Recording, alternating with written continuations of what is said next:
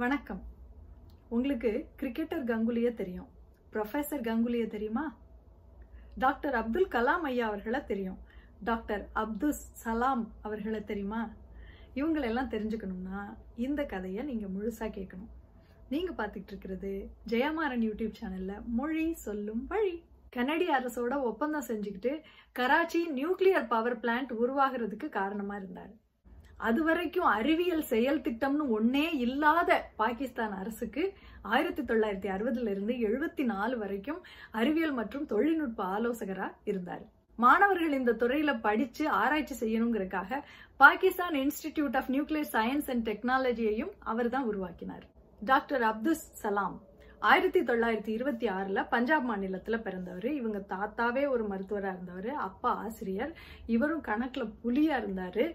லாகூர்ல இளங்கலை முதுகலை படிப்பெல்லாம் முடிச்சுட்டு முழு கல்வி உதவி தொகையும் வாங்கி யூகேல இருக்கிற கேம்பிரிட்ஜ் யூனிவர்சிட்டியில developments in quantum theory of fields அப்படிங்கிற தலைப்புல முனைவர் பட்டம் பெற்றார். இந்த நேரத்துல இந்தியா விடுதலை அடைஞ்சிருச்சு. அப்போ இவர் பிறந்த பஞ்சாப் மாநில பகுதி பாகிஸ்தானுக்கு போயிருச்சு. அதனால இவரும் பாகிஸ்தானுக்கு போக வேண்டிய நிலைமை ஆயிடுச்சு இவர் தான் படித்த லாகூர்ல இருக்கிற கவர்மெண்ட் காலேஜ் யூனிவர்சிட்டிக்கே பேராசிரியராக திரும்பி வந்து குவாண்டம் மெக்கானிக்ஸ் அப்படிங்கிற ஒரு பாடத்தை அறிமுகப்படுத்தணும்னு நினைச்சாரு. ஆனா நிர்வாகம் அதுக்கு ஒத்துக்கல. அதனால சாயந்தர நேரம் தனி வகுப்பு வகுப்பாக மாணவர்களுக்கு அதை சொல்லி கொடுத்தாரு. அங்க ஒரு ஆராய்ச்சி நிலையத்தை உருவாக்கணும்னு கூட ஆசைப்பட்டாரு. ஆனா அதுக்கும் நிறைய எதிர்ப்பு இருந்துச்சு. நியூக்ளியர் எனர்ஜியை அமைதியான செயல்பாடுகளுக்கு மட்டுமே பயன்படுத்தணுங்கிற காரணத்துக்காக உருவாக்கப்பட்டது இன்டர்நேஷனல் அட்டாமிக் எனர்ஜி ஏஜென்சிங்கிறது இந்த அமைப்போட உறுப்பினராக இருந்து உலகத்தில் இருக்கிற எல்லா மாணவர்களும் தங்களுடைய நாட்டை முன்னேற்றுவதற்காக இயற்பியலையும் கணக்கையும் படிக்கணும் அதில் ஆராய்ச்சி செய்யணுங்கிறதுக்காக யுனெஸ்கோவோடையும் இத்தாலிய அரசோடையும் சேர்ந்து international centre for theoretical physics அப்படிங்கிற ஒரு நிறுவனத்தை ஒரு கல்வி நிறுவனத்தை இத்தாலியில் அமைத்தவரும் இவர்தான். ஆயிரத்தி தொள்ளாயிரத்தி எழுபத்தி நாலுல அகமாதி பிரிவை சேர்ந்த இஸ்லாமியர்கள் எல்லாம் இஸ்லாமியர்களே இல்லை அப்படின்னு பாகிஸ்தான் அரசு ஒரு சட்டம் போட பாகிஸ்தானை விட்டும் வெளியேற வேண்டிய நிலைமை வந்தது. திரும்ப யூகேக்கு வந்தாரு. ஆனால் ஆராய்ச்சி மட்டும் விடவே இல்லை. ஆயிரத்தி தொள்ளாயிரத்தி எழுபத்தி ஒன்பதுல யூனிபிகேஷன் தியரியை தந்து நோபல் பரிசு வாங்கினாரு.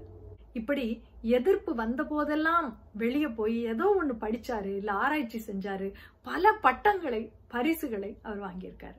இதோட கதை முடியல. இந்த கதையில இன்னொரு பெரிய திருப்பம் இருக்கு. தனக்கு நோபல் பரிசு கிடைச்ச உடனே அப்போதைய இந்திய பிரதமராக இருந்த இந்திரா காந்தி அவர்களை தொடர்பு கொண்டு எனக்கு லாகூர்ல இயற்பியல் சொல்லி கொடுத்த பேராசிரியர் கங்குலி அவர்களை நான் சந்திக்கணும் அப்படின்னு சொல்லியிருக்காரு. ஐயோ நீங்க படிச்சு கிட்டத்தட்ட நாற்பது வருஷம் ஆச்சு. எப்ப இப்ப போய் எப்படி அவரை தேடுறது?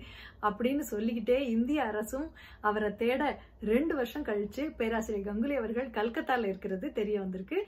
ஆயிரத்தி தொள்ளாயிரத்தி எண்பத்தி ஒண்ணுல அவரை பாக்குறதுக்காக கல்கத்தாவுக்கு வந்தாரு டாக்டர் சலாம். அவர் படுத்த படுக்கையா இருந்தாரு.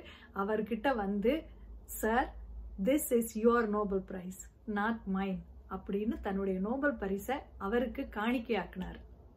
எப்பவோ நாற்பது வருஷத்துக்கு முன்னாடி இளங்கலை படிப்பு படிக்கும்போது ஒரு ஆசிரியர் சொல்லி கொடுத்த பாடம் அவருக்கு ஆர்வத்தை தூண்டி இத்தனை ஆராய்ச்சிகளை செய்ய வச்சு இத்தனை அமைப்புகளை உருவாக்க வச்சு இத்தனை பரிசுகளை வாங்க வச்சு கடைசியா நோபல் பரிசு வரைக்கும் அவரை கொண்டு போய் நிறுத்தி இருக்குன்னா அந்த ஆசிரியர் எப்பேற்பட்ட ஆசிரியரா இருந்திருப்பார்?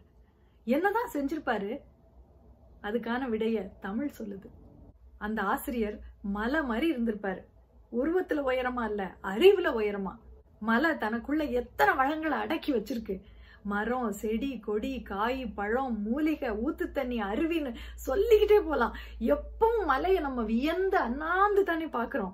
அந்த மாதிரி அந்த ஆசிரியர் பல துறைகள்ல அறிவானவரா இருந்திருப்பாரு. அவர்கிட்ட எந்த கேள்வி கேட்டாலும் பதில் கிடைக்காம இருந்திருக்கவே இருந்திருக்காது. யாராலையும் அவரை அசைச்சிருக்கவே முடியாது. அந்த ஆசிரியர் நிலம் போல பொறுமையா இருந்திருப்பாரு.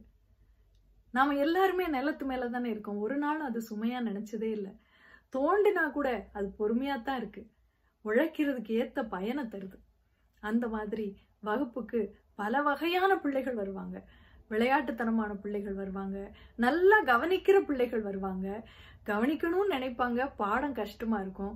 சில பிள்ளைங்க அமைதியாவே இருப்பாங்க. படிக்கிறாங்களா இல்லையான்னு கண்டுபிடிக்கவே முடியாது. ஆனா எல்லா பிள்ளைகளுடைய குணத்தையும் புரிஞ்சுக்கிட்டு அவங்க குணத்துக்கு ஏத்த மாதிரி அந்த பாடத்தை செலுத்தின திறமையுடையவர் அந்த ஆசிரியர். நிலத்தை போல இருந்திருப்பார். அந்த ஆசிரியர் பூ மாதிரி இருந்திருப்பாரு. எப்பவும் மலர்ந்த முகத்தோட பார்த்தோன்னே இவருக்கு பட்டப்பேர் வைக்கணும் அப்படின்னு தோணாம அவரை பார்த்தாலே மனசுல மகிழ்ச்சி வர மாதிரி இருந்திருப்பாரு. அந்த ஆசிரியர் தராசு மாதிரி இருந்திருப்பாரு.